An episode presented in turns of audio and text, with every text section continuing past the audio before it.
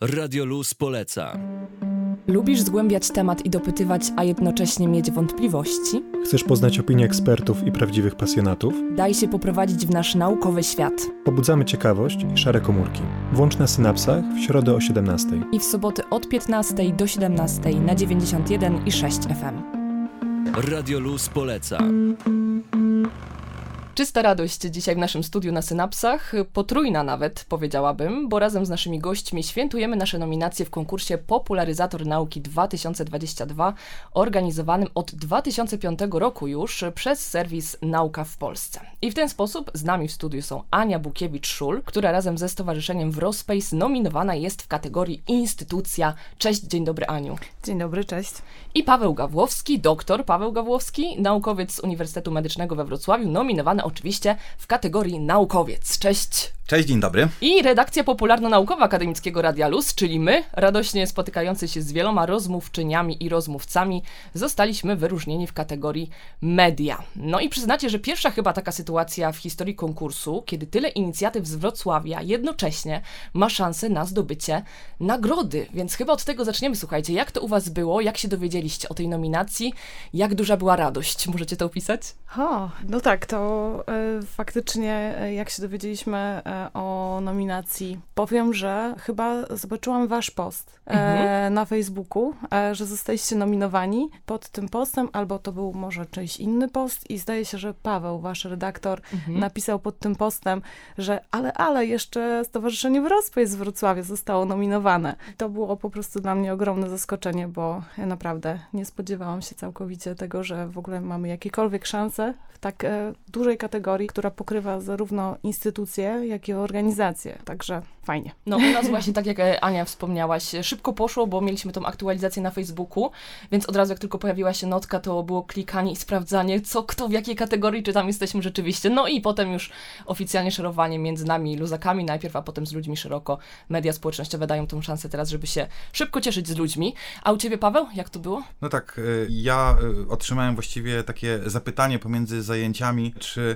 można mi już gratulować nominacji, więc jakby nie bardzo wiedziałem, A, sko skąd to pytanie i, i, i, czego dotyczy tak naprawdę. No więc po krótkiej wymianie zdań e, no, otrzymałem linka, w którym była właśnie informacja Paweł Gawłowski w kategorii mm, nauka, natomiast e, no, dalej nie było żadnej pewności, że ten Paweł Gawłowski właśnie to ja, e, więc no, musiałem się upewnić rzeczywiście, ponieważ było to dla mnie spore zaskoczenie. No a potem już dział marketingu, dział kontaktu z, z mediami Uniwersytetu Medycznego, no już zrobił swoje i, i ta informacja została upubliczniona szerzej. To jest 18, e, czyli taka dorosła edycja już e, tego konkursu. Jak wspominacie poprzednie edycje? Jak to było? Tak sobie myśleliście kiedyś, że fajnie byłoby dostać te nominacje i zostać dostrzeżonym? I, i w ogóle przypuszczaliście, że, że to jest w zasięgu ręki? ja po prostu robię swoje tak naprawdę i może wstyd się przyznać, ale no raczej nie, nie, nie śledzę takich e, konkursów i takich nominacji. Jakby y, to się dzieje trochę obok mnie, trochę samo. Oczywiście doceniam i no, byłbym chyba tutaj e, nieszczery, gdybym powiedział, że to mnie w ogóle nie interesuje i się nie cieszę, ale jakby też research taki e, o poprzednich konkursach zrobiłem właściwie dopiero po nominacji, żeby jakby dowiedzieć się, e, co to jest za konkurs, kto został nominowany i z czym to się wiąże. Mhm. Ania? Chwila szczerości to jest teraz. Widziałam ten konkurs oczywiście od, od kilku lat. Na pewno nie, nie śledziłam go od początku, bo nie zawsze interesowałam się popularyzacją nauki. Natomiast patrzyłam tak jakby, e, tak jak będąc dzieckiem po prostu na, e, nie wiem, na NASA czy na, czy na ESA, czyli jakby na coś, co w ogóle jest poza moim zasięgiem. Natomiast faktycznie w, w tym roku nasza przyjaciółka, e, dr Milena Ratajczak stwierdziła, że no nie no, trzeba nas zgłosić do, do tego konkursu, bo uważa, że, że, że to, co robimy jest jest ważne i jest bardzo wartościowe. No i faktycznie zrobiła to i, i, i ku naszemu zdziwieniu faktycznie okazało się, że komisja też uznała, że faktycznie jest i, mhm. i że jesteśmy gdzieś tam godnym kandydatem w tym e, niezwykłym konkursie, także tak to było z nami. Także tak to było. 9 grudnia poznamy y, oficjalnie zwycięzców w tegorocznej edycji, no ale tak jak podkreślamy tutaj wszyscy, bardzo cieszy nas ta nominacja, bo to jest coś, co napędza nas też, y, jeśli chodzi o grupy, jeśli chodzi o współpracę i w ogóle dzielenie się tą radością, także super. I Ania wyciągnęła tutaj ten wątek y, popularyzacji, no to pociągniemy go, słuchajcie, pociągniemy go szczerze. Jak to u Was się zaczęło z tą popularyzacją? Co było takim pierwszym bodźcem w ogóle? Pamiętacie jakieś takie pierwsze wydarzenia? No ja tak, ja, ja w ogóle z zawodu jestem nauczycielką. Można powiedzieć, że zawodowo jestem związana z popularyzacją, natomiast oczywiście na mniejsza, mniejszą skalę. U mnie zaczęło, zaczęła się cała ta historia od pierwszego projektu edukacyjnego, który zrealizowałam w jednej ze szkół, w których pracowałam. To był projekt właśnie związany z kosmosem, z Międzynarodową Stacją Kosmiczną i ze środowiskiem krótkofalowców wtedy to faktycznie poznałam ludzi, którzy, e, jak się okazało, mają podobny, e, podobne zainteresowania, podobny temperament i ta współpraca e, układała się fantastycznie. No i wiedzieliśmy, że trzeba nadal robić coś, coś razem. No i tak właściwie po nitce do kłębka, można trochę powiedzieć, to wszystko się rozwijało. Za chwilę znaleźliśmy sobie taką niszę, w której mogliśmy coś zacząć działać i tą niszą był właśnie World Space Week, który to właściwie w Polsce w ogóle nie istniał istniał. Były jakieś tam maleńkie inicjatywy, gdzieś tam lokalne, jakieś szkoły, czy jakieś, e, jakieś e, maleńkie organizacje coś robiły e, lokalnie, natomiast polskich eventów jako tako w ogóle nie było. No i myśmy dość... Podjęli te rękawice. No tak, dość w ogóle chyba odważnie postanowiliśmy zrobić tutaj taką ogólnopolską imprezę, która miałaby dołączyć do obchodów World Space Week na świecie. No i później były kolejne e, jakieś, e, jakieś już troszkę mniejsze działania, jak Juris Night, który mm, jakby ma podobną historię do World Space Weeka, natomiast jest w ogóle mniejszą inicjatywą i też jest mniejszą imprezą u nas, ale także zaczęliśmy się e, zajmować również szkoleniem nauczycieli, robieniem warsztatów dla dzieciaków młodszych, starszych, dla dorosłych, a także organizacją misji stratosferycznych, w których to badamy różnego rodzaju materiały czy też urządzenia. Dużo tego. Tak, sporo jak na mhm. taką grupę wolontariuszy, którą jesteśmy, to faktycznie sporo. Ale sporo robi też Paweł Gawłowski jednak, który bardzo skromnie tutaj się wypowiada na ten temat, ale jak sobie tak zajrzycie gdzieś w media społecznościowe zdjęcia, to co pokazuje UMED, no i to co prezentuje Paweł, to naprawdę można poczuć się zainspirowanym, że takie rzeczy dzieją się też we Wrocławiu. Tak, y, dzieją się we Wrocławiu, a początki myślę, że jak w wielu takich sytuacjach to był czysty przypadek. Potrzebowałem, będąc jeszcze w wieku lat, jak dobrze pamiętam, 17, zrobić kurs pierwszej pomocy i taką instytucją, która takie szkolenia prowadziła we Wrocławiu był Polski Czerwony Krzyż. I to szkolenie prowadziła grupa ratownictwa medycznego właśnie Polskiego Czerwonego Krzyża. I właściwie zaraz po tym szkoleniu postanowiłem zostać wolontariuszem właśnie, właśnie w tej grupie. Ona z jednej strony dawała mi możliwość poznania ratownictwa na troszkę wyższym poziomie niż pierwsza pomoc, z drugiej strony już pozwoliła mi stawiać pierwsze kroki jako popularyzator, ponieważ organizowaliśmy różne festyny, spotkania, gdzie z jednej strony uczyliśmy ludzi pierwszej pomocy, ale z drugiej, ponieważ byliśmy dobrze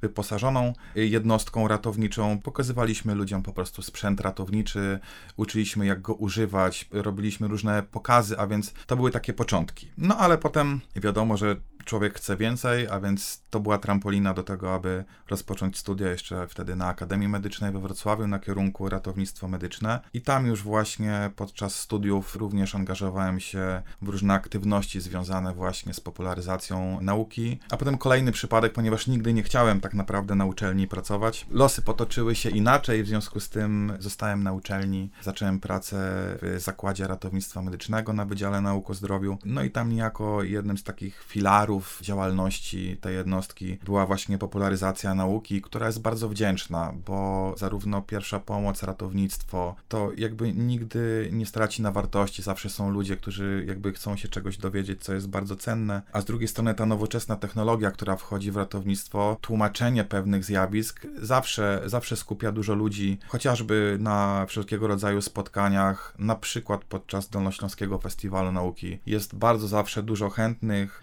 czasem nawet wdzięczniejsze są spotkania online, bo wtedy, wtedy mogą być jakby wszyscy chętni, tak? Mhm. Często, często sala y, ma swoje ograniczenia. Oczywiście nie wszystko możemy zrobić online, ale są pewne tematy, gdzie tłumaczymy pewne zjawiska, gdzie jakby kontakt online z uczestnikami daje nam możliwość prowadzenia do wirtualnej sali nieograniczoną tak naprawdę liczbę uczestników. Zawsze pomieszczenie ma swoje, swoje ograniczenia, więc tak to się wszystko zaczęło. A patrząc na to tak ogólnie, wy jesteście bardzo aktywni zawodowo właśnie tutaj, akademicko, nauczycielsko, robicie mnóstwo projektów, ciągle z ludźmi też na co dzień, mm, więc czym jest dla was popularyzacja? Popularyzacja. Y, Ja już chyba traktuję to w kategorii chyba misji swojej, ponieważ y, jakby nauczanie nie tylko studentów, a uczę ciekawymi narzędziami, więc też te zajęcia są, myślę, atrakcyjne dla studentów. Zawsze sobie myślę, że jeśli cokolwiek na przykład stałoby mi się, nie wiem, na ulicy, to mam szansę, że znajdzie się osoba, która jakby wie, co robić, a być może wie dlatego, że widziała i słyszała to, co przekazuję i to, to czego uczę.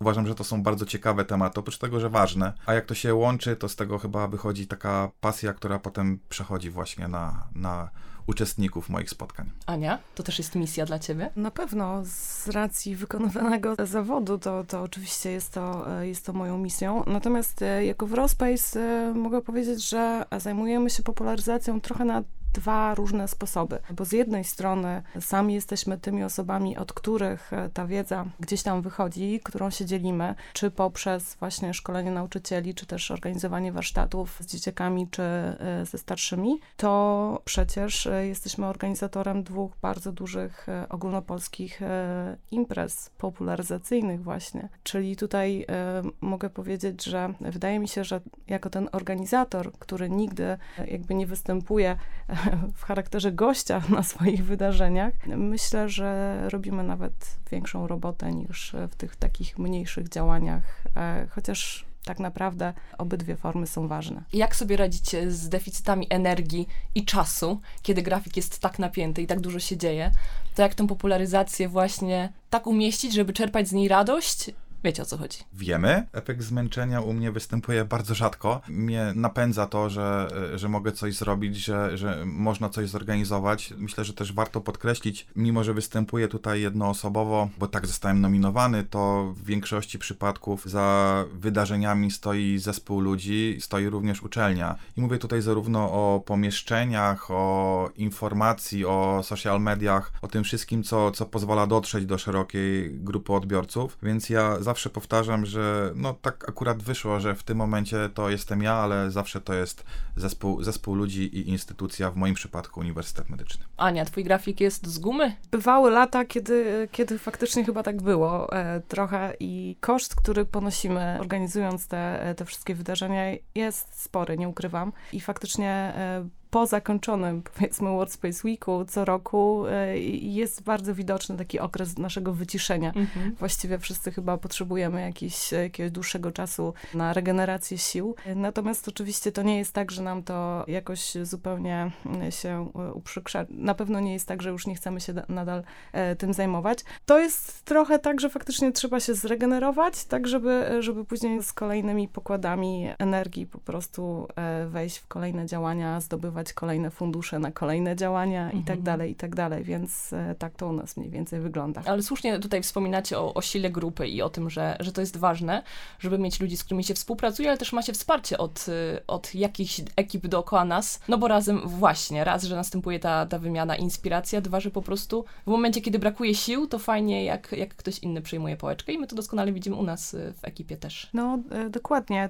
My jesteśmy grupą takich e, pasjonatów, e, wolontariuszy, społeczników, którzy chcą po prostu zrobić coś dla ludzi. Tak naprawdę nie byłoby Wrospace, gdyby, e, gdyby nie, nie Agata Gorwa, gdyby nie Włodek Tarnowski, gdyby nie e, mnóstwo innych osób, które mm, czy tworzyły, czy, czy, nadal jeszcze są filarami e, tego stowarzyszenia, ale tak naprawdę to nie tylko te, te osoby właśnie, te filary są tutaj istotne, bo tak naprawdę każdy członek, czy każdy wolontariusz, który do nas dołącza, chociażby, żeby pomóc na, na wydarzeniu, jest, e, jest tutaj bezcenny. Natomiast oczywiście Wrospace też nie zrobiłoby nic, gdyby nie współpraca z różnymi osobami, grupami ludzi, instytucjami, organizacjami, firmami, uczelniami. Także to faktycznie zawsze, zawsze powtarzamy sobie, że chyba ten sukces, który prawdopodobnie udało nam się osiągnąć chociażby w postaci Workspace Weeka, mógł się wydarzyć tylko e, dzięki temu, że udało nam się nakłonić tylu ludzi wspaniałych do, e, do współpracy.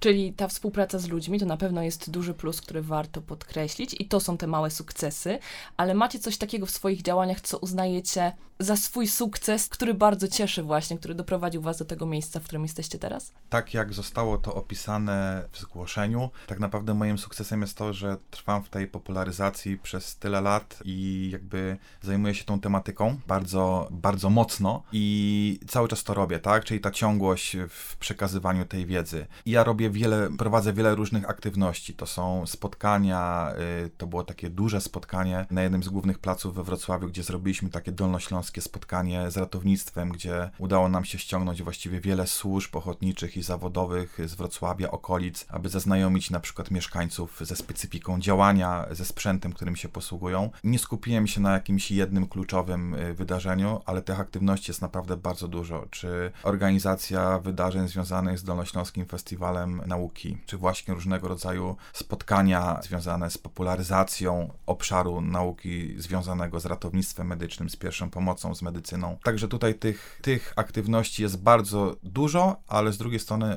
one trwają ciągle od kilkunastu lat. Kilkunastu lat właśnie, to jest warte podkreślenia też. Ania, ty masz takie perełki wyjątkowe na swojej drodze? Właściwie o kilku powiedziałam. Ja myślę, że takim największym sukcesem jest to, że udaje nam się cały czas utrzymać w przyjaznej atmosferze, w grupie ludzi, którzy, którzy chcą po prostu się tym zajmować. Wszyscy robimy to e, oczywiście w czasie wolnym, po pracy, kosztem, wiadomo, życia rodzinnego czy jakichś innych e, rzeczy. Natomiast nadal e, ten entuzjazm w nas jest i nadal chcemy to robić i mimo wielu przeciwności, na które napotykamy co roku, tak naprawdę widać, że, e, że faktycznie nie zwalniamy, a wręcz e, z każdym rokiem przyspieszamy. Jesteśmy coraz lepsi w tym, co robimy, więc to cieszy na pewno. To cieszy, ale znowu nawiążę do tego wątku, no bo sobie tak tutaj lukrujemy, mówimy o tym, co jest piękne, dobre, co nas napędza, ale trudności też jest sporo. I musicie przyznać, w momencie, kiedy to jest właśnie misja, praca dodatkowa, którą wykonujemy po godzinach, tak jak wspomniałaś, no to właśnie, bywa różnie. Dwa różnie, ja mam to szczęście, że praca i pasja trochę się łączy u mnie, ponieważ te aktywności jednak wykonuję pod, pod egidą w sporej mierze właśnie Uniwersytetu Medycznego we Wrocławiu. W związku z tym, no, mając też wsparcie, nie wiem, władz, zespołu, z którym pracuję, kolegów, koleżanek po prostu, no jest być może trochę prościej. Oczywiście to tylko takie pozory, bo to wszystko kosztuje czasu i wysiłku. To nie jest tak, że to się dzieje samo. Więc tak, czasem zmęczenie, czasem zmęczenie przychodzi, ale ponieważ ja pracując zawodowo dalej jako ratownik medyczny, dyżurując na co dzień również, już wypracowałem sobie taki odruch spania na żądanie, więc ja Hmm. potrafię zasnąć w każdym miejscu o dowolnej godzinie i często 20-minutowa drzemka daje mi więcej niż 3-godzinny sen. Powiedz, E. jak się tego nauczyć naszym e, słuchaczom, studentom często, którzy tego potrzebują być może. To taki odruch Pawłowa trochę, to znaczy y, jak nie zaśniesz teraz na 15 minut, to potem możesz nie mieć szansy zasnąć przez kolejne 12, więc to działa dosyć mobilizująco i rzeczywiście jest to do, do wypracowania. To nie przychodzi oczywiście tak od razu i myślę sobie, że też okres studiów być może jest zbyt krótko, żeby się tego nauczyć. Oczywiście pytanie, ile ktoś ma w planach oczywiście być studentem, ale tak, to przychodzi w pewnym momencie i potrafiłem docenić taką drzemkę, potrafię doceniać taką drzemkę chociażby 20-minutową, bo ona naprawdę potrafi zregenerować. Oczywiście nie jest to sposób na, na życie, prawda, 7 dni w tygodniu, śpiąc codziennie tylko po 20 minut, ale czasem jest to potrzebne i to jest oczywiście do zrobienia. Natomiast ta organizacja no, pracy tutaj jednak kalendarz wujka Google jest nie, nieoceniony i tak naprawdę jak popatrzę, to do lutego on już się tam świeci na czerwono właściwie prawie codziennie i Mhm. coś tam jeszcze włożyć, to, to już jest trudna układanka. Jednak, no tak to, tak to wychodzi w momencie tylu aktywności. Ania, ty śpisz na żądanie, czy jak to u ciebie? No nie, ja jeszcze tej umiejętności nie, nie, nie posiadłam faktycznie, ale e, chyba jak już dostałam te wskazówki, to będę, e, będę się starała jakoś zastosować. To są takie okresy w roku, gdzie nie ukrywam, tego snu jest mniej, ale też są inne emocje. Jest też presja czasu, presja tego, że wszystko się musi udać, więc jakby e, ta energia tak czy inaczej jest i tak jak już e, wspomniałam wcześniej, później jest ten okres regeneracji, więc Mhm. wszystko się musi zgadzać. Wiadomo, to jakby zmęczenie nie jest jedynym problemem, e, jaki się pojawia w naszej działalności. No jako NGO mamy po prostu całe spektrum różnego rodzaju problemów, od finansowych przez e, jakieś tam powiedzmy wsparcie organów, które powinny takie Mhm. rzeczy, czy też takie instytucje jak my wspierać, czy też jakieś, e, jakieś powie, powiedzmy osobowe, zawsze niedobory kadry i tak dalej. E, Tak, no to oczywiście to, to, jest, to, to jest nasza, nasza codzienność, natomiast jakby to jest tylko jakiś kolor jeden w tym wszystkim, więc Mhm. chyba okej. Chyba okej, no zdecydowanie okej, skoro jest jak jest, ale powiedz jeszcze nam słówko o tym łączeniu właśnie pracy, pracy nauczycielki i, i pracy edukatorki, nie? Bo to często jednak no, jest wybór albo albo, tak? Albo ktoś jest nauczycielem, albo idzie w taką drogę edukacyjną, tworzy stowarzyszenia i, i idzie w świat z tym.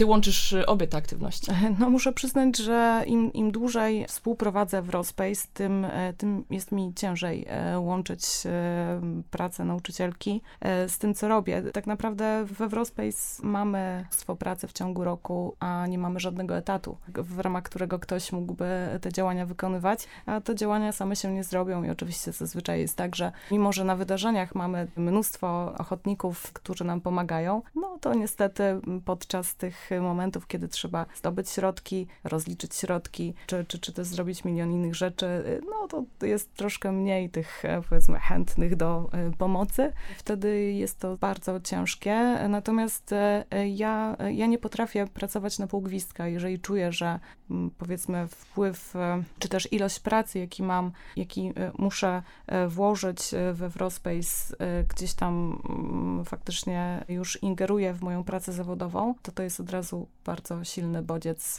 do zmiany. Podziału jakichś, jakichś może obowiązków i, i tak dalej, bo Tak no nie trzeba Wiem, po prostu. no mam taką Mhm. zasadę, że albo coś robię na 100, albo 200%, albo wcale. Tak to wygląda. No ale warto trochę ludzi wpuszczać za te kulisy i pokazywać jednak właśnie, jak to wygląda też z waszej perspektywy, jeśli chodzi o, o pracę na co dzień. I bardzo chciałabym jeszcze poruszyć wątek w ogóle właśnie zawodu popularyzatora. Dla niektórych to jest nazwa bardzo trudna do wymówienia i nie jeden już się wyłożył na antenie, wymawiając tę nazwę. Więc powiedzcie, jak wy patrzycie w ogóle na taki zawód i na przyszłość tego zawodu w Polsce właśnie? Czy to rzeczywiście powinni być ludzie, naukowcy, nauczyciele idący wtedy w tę wybraną gałąź popularyzacji? Czy jednak to powinien być być może jakiś wyodrębniony kierunek, ale wtedy na czym wsparty, żeby ci ludzie rzeczywiście byli zakorzenieni w nauce? Jak to widzicie? Myślę sobie, że nie ma jednego prostego rozwiązania, jeśli chodzi o właśnie ten zawód, którego nie przytoczę, żeby nie popełnić błędu To by to dobrze językowego. idzie. Dobrze. Ja patrzę na początek przez pryzmat siebie i wiem, że gdyby początki związane z grupą ratownictwa, która była grupą wolontaryjną, a potem już jednak z Akademią Medyczną i potem z Uniwersytetem Medycznym, to nie osiągnąłbym tego, gdzie jestem. I ta wiedza, baza, często również sprzęt, pomieszczenia, zespół ludzki, najbardziej rozwinąłem się jako popularyzator właśnie na Uniwersytecie Medycznym, więc jakby nie wyobrażam sobie przynajmniej początków bez takiego, takiej podbudowy naukowej. No bo musimy być też wiarygodni dla odbiorcy. Jakby nigdy nie jestem zwolennikiem tak naprawdę, żeby wszystkie tytuły w stopkach wymieniać i tak dalej, natomiast to musi być autorytet dla słuchacza. Nie wolno też stawiać takich sztucznych barier, jak jeszcze całkiem niedawno w Polsce było, że profesorem mógł zostać tylko ktoś, prawda, 65 plus, mówię oczywiście w dużym uproszczeniu, ale, ale młody profesor to zawsze był, zawsze był szok. Więc tutaj y, patrząc od swojej strony, tak, jakby uważam, że powinno być to powiązanie. Oczywiście y, wybitne, wybitne osoby w pewnym momencie mogą przejść na własny rachunek, mogą otwierać kanały w social mediach, y, mając już swoich widzów czy odbiorców, których sobie wypracowali tak naprawdę, bo, bo to jest niezmiernie istotne i mamy, myślę, sporo przykładów e, wybitnych osób, które właściwie funkcjonują tylko dzisiaj e, w social mediach, działają i radzą sobie doskonale. Czy to może być zawód? Ciężko mi powiedzieć, dlatego że właściwie całą swoją działalność robię właściwie pro publico bono i uczestnicy tych moich wydarzeń nie płacą za to. I to też nie jest tak, że sponsorzy płacą za tych uczestników, tylko to jest moje hobby, moja pasja, więc ja sobie w ogóle jakby nie wyobrażam, że mógłbym brać jakieś normalne miesięczne wynagrodzenie za to, że popularyzuję naukę. Oczywiście, kursy komercyjne to jest zupełnie inna sprawa, ale popularyzacja dla mnie jest to misja również uczelni, w której pracuję, więc jakby dla mnie to jest takie naturalne, że to się, to się po prostu dzieje. Ja przez te e, kilka lat tak naprawdę działania działania w ramach Eurospace spotkałam się z różnego rodzaju popularyzatorami. Jedni robią to, e, tak jak wspomniał kolega, e, właśnie w ramach pasji, misji i pro publico bono, a drudzy z tego po prostu żyją i mają swoje konkretne cenniki, często w ogóle poza naszym zasięgiem, dlatego mm. też na naszych wydarzeniach czasami nie wszystkich można spotkać. To, co jest e, takie bardzo pozytywne, to jest ogromna grupa tych ludzi, którzy właśnie dzielą się swoją wiedzą na tych zasadach pro publico bono albo niemalże.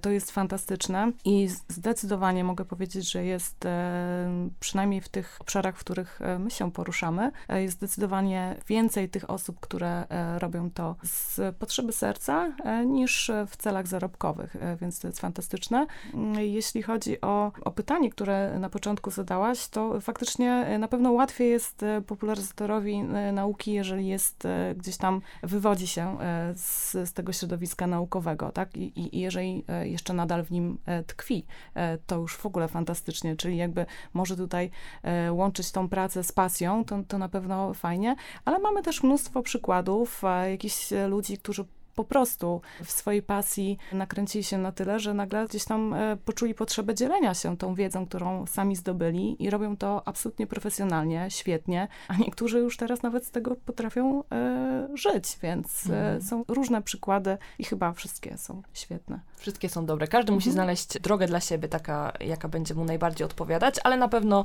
co warte podkreślenia, warto być zakorzenionym w nauce. To, o czym wspomniał Paweł, żeby te autorytety podtrzymywać, no i pokazywać Polakom, bo też przeżywamy kryzys jednak e, autorytetów, że warto tym e, autorytetom naukowym, które są dobrymi autorytetami, e, ufać szczerze. A powiedzcie, jak myślicie sobie o, o takiej postaci właśnie, popularyzator, popularyzatorka nauki i o umiejętnościach, jakie ma, jakie powinna mieć ta osoba, to jakie przychodzą Wam do głowy jako pierwsze? No wydaje mi się, że trochę popularyzator musi być taki jak odbiorca, to musi być swój człowiek. Jeśli zbudujemy dużą przestrzeń pomiędzy sobą a odbiorcami, to to nie jest w stanie zadziałać. Ja to widzę po zajęciach ze swoimi studentami. Określone są pewne jasne y, zasady, które są nieprzekraczalne, ale traktujemy się jako, jako partnerzy. Jeśli nie będziemy się tak traktować, to niczego nie osiągniemy. A mówimy tutaj przecież o studentach, o uczelni i o tym, że to jednak student na końcu musi zdać egzamin, a nie prowadzący, ale trochę prowadzący też musi zdać egzamin z tego, żeby być również człowiekiem i partnerem do rozmowy, bo według mnie tak współczesna uczelnia powinna funkcjonować. Oczywiście należy pamiętać, że też powinien to być mentor jednak dla, dla studentów i właśnie ten autorytet. Natomiast tak naprawdę myślę, że można to określić że popularyzator no, musi mieć to coś, tak? Musi ciekawie mówić, być może musi mieć jakąś barwę głosu, która będzie odpowiednia do tego, żeby właśnie poprzez media społecznościowe mówić, generować podcasty. No to jakby wszystko musi, musi stanowić jedną całość. Nie ma chyba takiej recepty, że wsypiemy do kubeczka trochę tego, trochę tego, zamieszamy i wyskoczy nam jak jeans z lampy, prawda, e, świetny popularyzator. To chyba... Niektórzy chyba... by tak chcieli chyba. tak, tak, tak właśnie. Myślę, myślę, że popularyzatorem się staje. Nikt nim się nie urodził i warto też czerpać z tych wzorców, które mamy dookoła. Ja też miałem takich ludzi, y, na których się wzorowałem, których podpatrywałem. No i nie mówię, że staram się być taki sam jak oni, ale, ale staram się przynajmniej y, ich nie zawieść. O, jak ładnie to zabrzmiało. Tutaj mi się też przypomina konkurs Fame Lab. Oni zawsze tam brali pod uwagę, kiedy oceniali, no bo jednak oceniali wystąpienia, to trzy razy C z angielskiego, czyli charisma, clarity i content, tak? Żeby była dobra zawartość merytoryczna, żeby to było oparte rzeczywiście o, o rzeczy naukowe, żeby była ta charyzma, no właśnie, w różnym wydaniu, bo ta charyzma też w zależności od człowieka wypada inaczej, no i jasność przekazu, tak? Czyli żeby to było zrozumiane i dostosowane do odbiorców. Mamy studentów, ale mamy też uczniów często i bardzo młodych odbiorców, którzy przychodzą, do których też trzeba odpowiednio skierować ten komunikat. No dokładnie, no, popularyzator nauki przede wszystkim musi mówić o rzeczach skomplikowanych w sposób prosty, jasny, tak żeby, żeby faktycznie każdy, czy też osoba, która ma już jakieś, jakąś wiedzę, jakąś podbudowę, mogła zrozumieć ten przekaz. No i tak jak, tak jak tutaj wspomnieliście, to musi być osoba, która no jest jakaś konkretna, faktycznie ma tą charyzmę, tak, czy tak jak powiedziałaś, ta charyzma może być różna. No musi mieć na pewno jakiś pomysł na siebie, bo nie wiem, czy to jest, czy, czy, czy to jest tak, że, że można ten pomysł podpatrzyć, czy, czy, czy po prostu czasami ktoś się może rodzi z jakimś takim usposobieniem, czy może go jakoś sobie wypracuje, ale to faktycznie musi być osoba, która potrafi e, trafić do e, odbiorcy. e, Do swojej grupy chyba, do której kieruje, Którzy nie? są jednak różni, dokładnie. Chyba nie ma, nie ma jednego Bo to jest też wyzwanie chyba duże, to przyznacie, kiedy mamy grupę właśnie jednolitą, studencką, uczniowską, która jest jakoś określona wiekiem, zainteresowaniami, jest łatwiej. Natomiast kiedy mamy wydarzenie otwarte i mamy szeroką grupę ludzkości, generuje więcej wyzwań. To znaczy, ja bym powiedziała, że e, w, w klasie czy też e, na uczelni nie mamy jednolitej grupy. Tam są, e, w każdej, w każdej grupie będą totalnie różne dzieciaki, e, które każdy z nich e, oczekuje czegoś innego. I faktycznie, jeżeli ktoś potrafi chociażby połowę tych, e, tych osób kupić, Mhm. czyli Kupić, skupić tak, ich uwagę też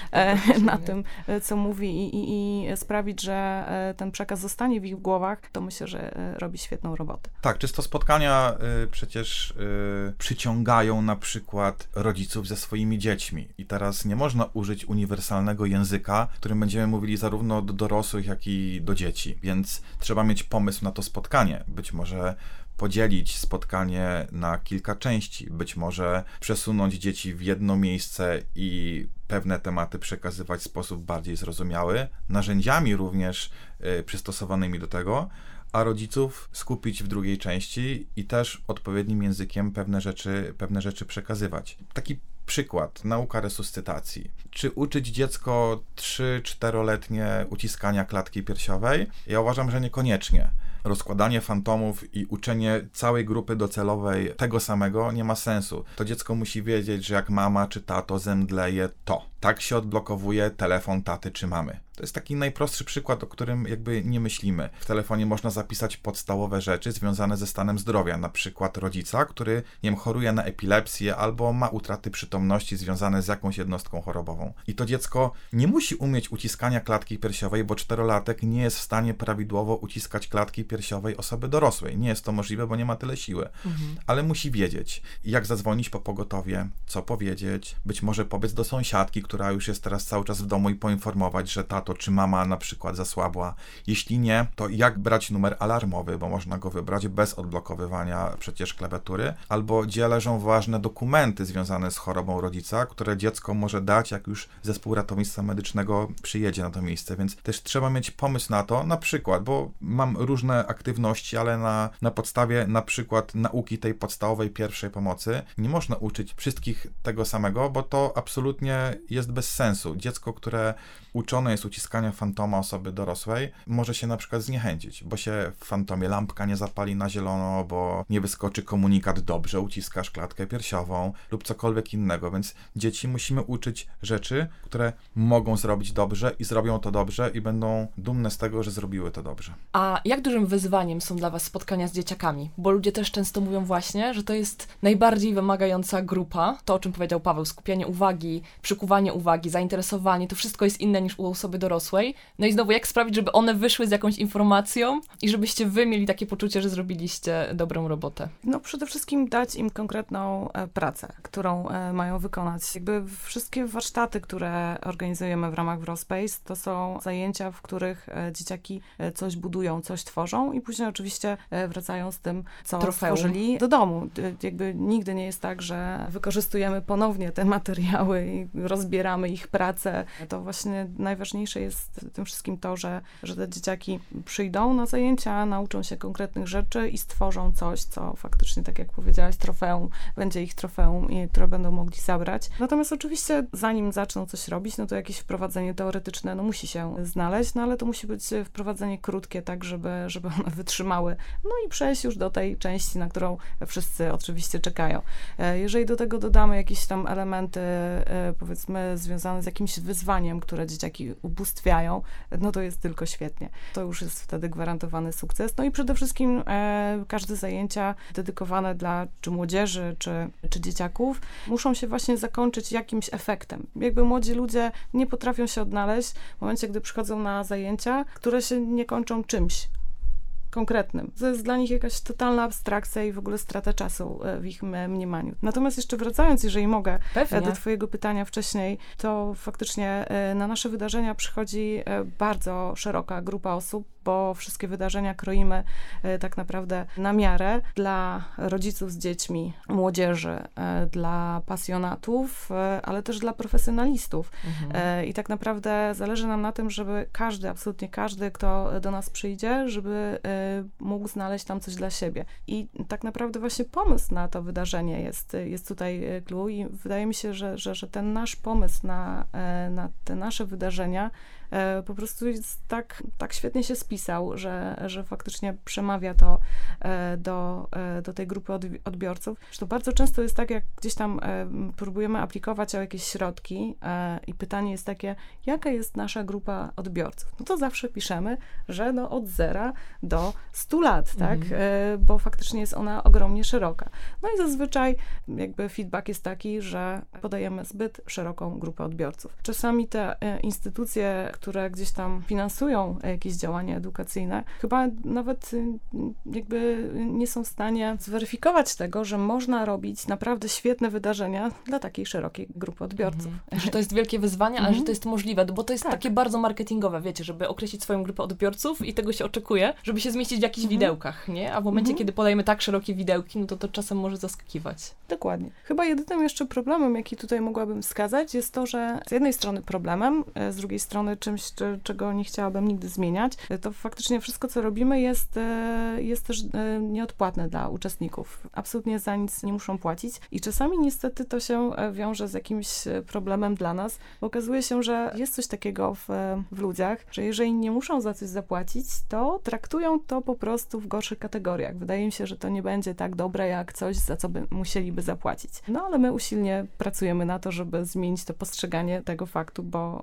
bo rzeczywiście dostęp do edukacji powinien być darmowy i, i, i za edukację nie powinno się płacić. To pewnie Paweł się podpisze pod tym. Tak, tak, zdecydowanie kursy specjalistyczne myślę, że powinny być płatne, tak, bo to jest jednak potem już ukierunkowanie na to, żeby zarabiać pieniądze. Dokładnie. Natomiast baza, baza powinna być bezpłatna, dostępna dla każdego, szanse równe dla wszystkich, a potem co z tym zrobimy, to już młody człowiek będzie, będzie decydował o tym. Czy oczekiwalibyście jakiegoś wsparcia albo pomocy w działaniach popularyzatorskich, jeśli chodzi o nasz kraj i w ogóle o to, co się dzieje? Macie jakieś takie marzenia? E, Jak można by wesprzeć to, co robicie, żeby to dotarło do, Ania się tutaj śmieje, do jeszcze szerszego grona odbiorców, żebyście mieli takie poczucie, że po prostu w tych kryzysowych momentach nie jesteście sami jako osoba czy jako instytucja? Ja myślę, że y, chyba wszyscy się tutaj zgodzimy, że nieograniczony worek z funduszami to byłoby coś, co pozwoliłoby nam pewnie realizować wszystkie nasze, nasze y, marzenia, których nie jesteśmy w stanie zrealizować, ale myślę, że w wielu płaszczyznach, nie tylko naszej działalności, ale jakiejkolwiek, jakiejkolwiek innej, no tego woreczka z pieniędzmi nieograniczonego nie ma właściwie,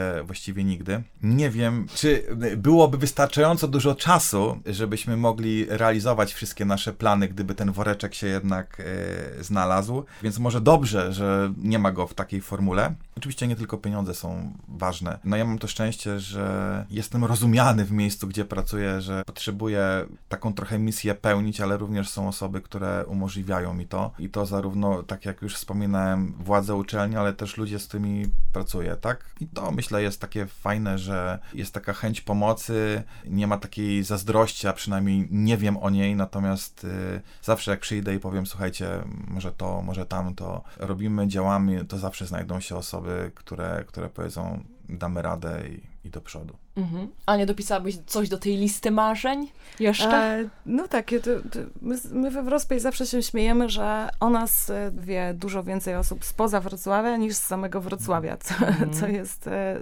dość e, Zaskakujące, e, na zaskakujące e, i na pewno chciałabym, życzyłabym nam jako, jako Wrospace'owi, e, żeby władze lokalne, czy też nawet e, uczelnie, czy też jakieś e, instytucje wrocławskie e, zauważyły w końcu nas i, i to, że właściwie we wszystkim, co robimy, pojawia się taki człon Wrocław, czy też Mhm. Wro, Trudno wymowny. pomylić z czymś innym. E, tak, jest. tak, że, e, że, że, że, że jest taka grupa pasjonatów, którzy robią w, w naukach ścisłych, e, w technologiach kosmicznych, w astronomii całkiem fajną robotę. Taka lista marzeń, krótka, bardzo krótka. I na podsumowanie, moi drodzy, jeszcze tak, żeby naszych słuchaczy zostawić z tym, co przed wami, o czym marzycie właśnie jako aktywni popularyzatorzy, czy w ogóle działający w swoich branżach tutaj we Wrocławiu, podkreślmy to, no to powiedzcie, co przed wami w nadchodzących miesiącach, jeśli możecie zdradzić. Na co czekacie z niecierpliwością, co was napędza, co przed wami. Patrzę na Pawła, czekam na Pawła. Dobrze, więc y, z poziomu uczelni od, od początku roku y, akademickiego, tegorocznego, ruszyła pracownia innowacyjnej edukacji medycznej, gdzie mamy w tej chwili 14 stanowisk do wirtualnej rzeczywistości. Systemy, które mamy do dyspozycji, pozwalają na edukację od poziomu pierwszej pomocy do zaawansowanych czynności z zakresu medycznych, czynności ratunkowych i czynności wykonywanych na przykład w szpitalnym oddziale ratunkowym. Więc moja aktywność skupia się w tej chwili na tym, aby no, ta pracownia działała, stanowiska były wykorzystane, żeby ta nowa technologia stała się za chwilę czymś, czymś takim oczywistym. Zawsze sobie powtarzam i do momentu, kiedy starczy mi siły, wykładowca, nauczyciel, popularyzator staje się starszy, natomiast grupa odbiorców jest tak samo młoda. Czy to na uczelni, gdzie student pierwszego roku przeważnie ma te 18-19 lat i on będzie miał zawsze 18 lat, więc postawiłem na nowe technologie. To jest taka pasja, żeby poznawać kolejne. Ta wirtualna rzeczywistość jest jeszcze trochę nowością, ale za kilka lat będzie normalnym narzędziem dydaktycznym. Będzie co innego. Być może będzie świetnie działająca sztuczna inteligencja, która w tej chwili jest mocno rozwijana. Być może będą hologramy, być może będą jakieś inne technologie, o których nie marzymy jeszcze w tej chwili, a widzimy, co się dzieje. Myślę, że jeśli powrócimy do ery chociażby telefonów komórkowych, które kiedyś miały pełną klawiaturę numeryczną, prawda, przyciski fizyczne, czy ktoś z nas wtedy myślał, że będą smartfony, gdzie, prawda, jednym kliknięciem będziemy mieli cały świat w kieszeni właściwie, czy to do komunikacji, czy właśnie czerpania, czerpania tej wiedzy, jadąc pociągiem chociażby gdzieś z miejsca do miejsca, więc tak to właśnie. Widzisz swoją pracownię naszpikowaną takimi technologiami, hologramami. Ona już jest naszpikowana Już jest, w no ja chwili. wiem, że już jest. Ona już ale- jest, ona już jest naszpikowana i to nie tylko tą wirtualną rzeczywistością, na przykład interaktywnymi stołami do nauki anatomii, gdzie studenci stają przy właśnie takim interaktywnym stole i, i, i uczą się anatomii w sposób taki ciekawy dla siebie i chłoną rzeczywiście tą wiedzę. Świetne miejsce dla stołów interaktywnych, ponieważ w Zakładzie Anatomii Prawidłowej znajdują się w Muzeum Anatomii, więc to jest świetne miejsce, gdzie studenci wchodzą, są stare gabloty, jest muzeum, są eksponaty i na środku po prostu taka nowoczesna technologia, czyli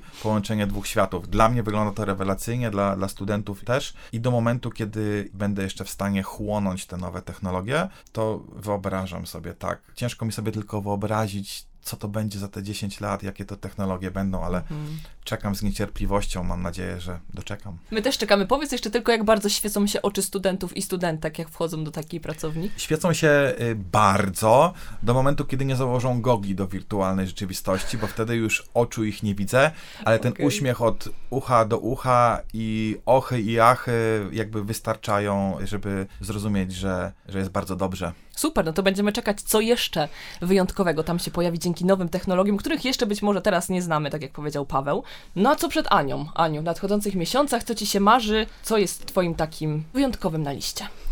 E, No to na pewno w następnym roku wiosenna edycja Juris Night lub Space Night, w zależności od tego, czy będziemy już można bezpiecznie powrócić do tych, e, powiedzmy, rosyjskich koligacji. Później jesienna edycja World Space Week Wrocław. E, W międzyczasie na pewno szereg warsztatów dla dzieciaków, mnóstwo misji stratosferycznych. No i marzymy o tym, żeby w końcu móc i być może to się jakoś zacznie już e, materializować w przyszłym roku, żeby stworzyć taki konkurs inżynieryjny dla e, dzieciaków ze szkół ponadpodstawowych w Polsce. Coś, czego jeszcze nie było, a co jest niezwykle potrzebne do rozwoju talentów e, i wypracowania mnóstwa umiejętności, które no, przychodząc już na uczelnię e, dzieciaki powinny posiadać, a których po prostu polska szkoła e, nie kształci. No i żeby Wrocław o was usłyszał tak intensywnie, to też, nie? No oczywiście. to, to, to już jakby jest w domyśle y, oczywista oczywistość.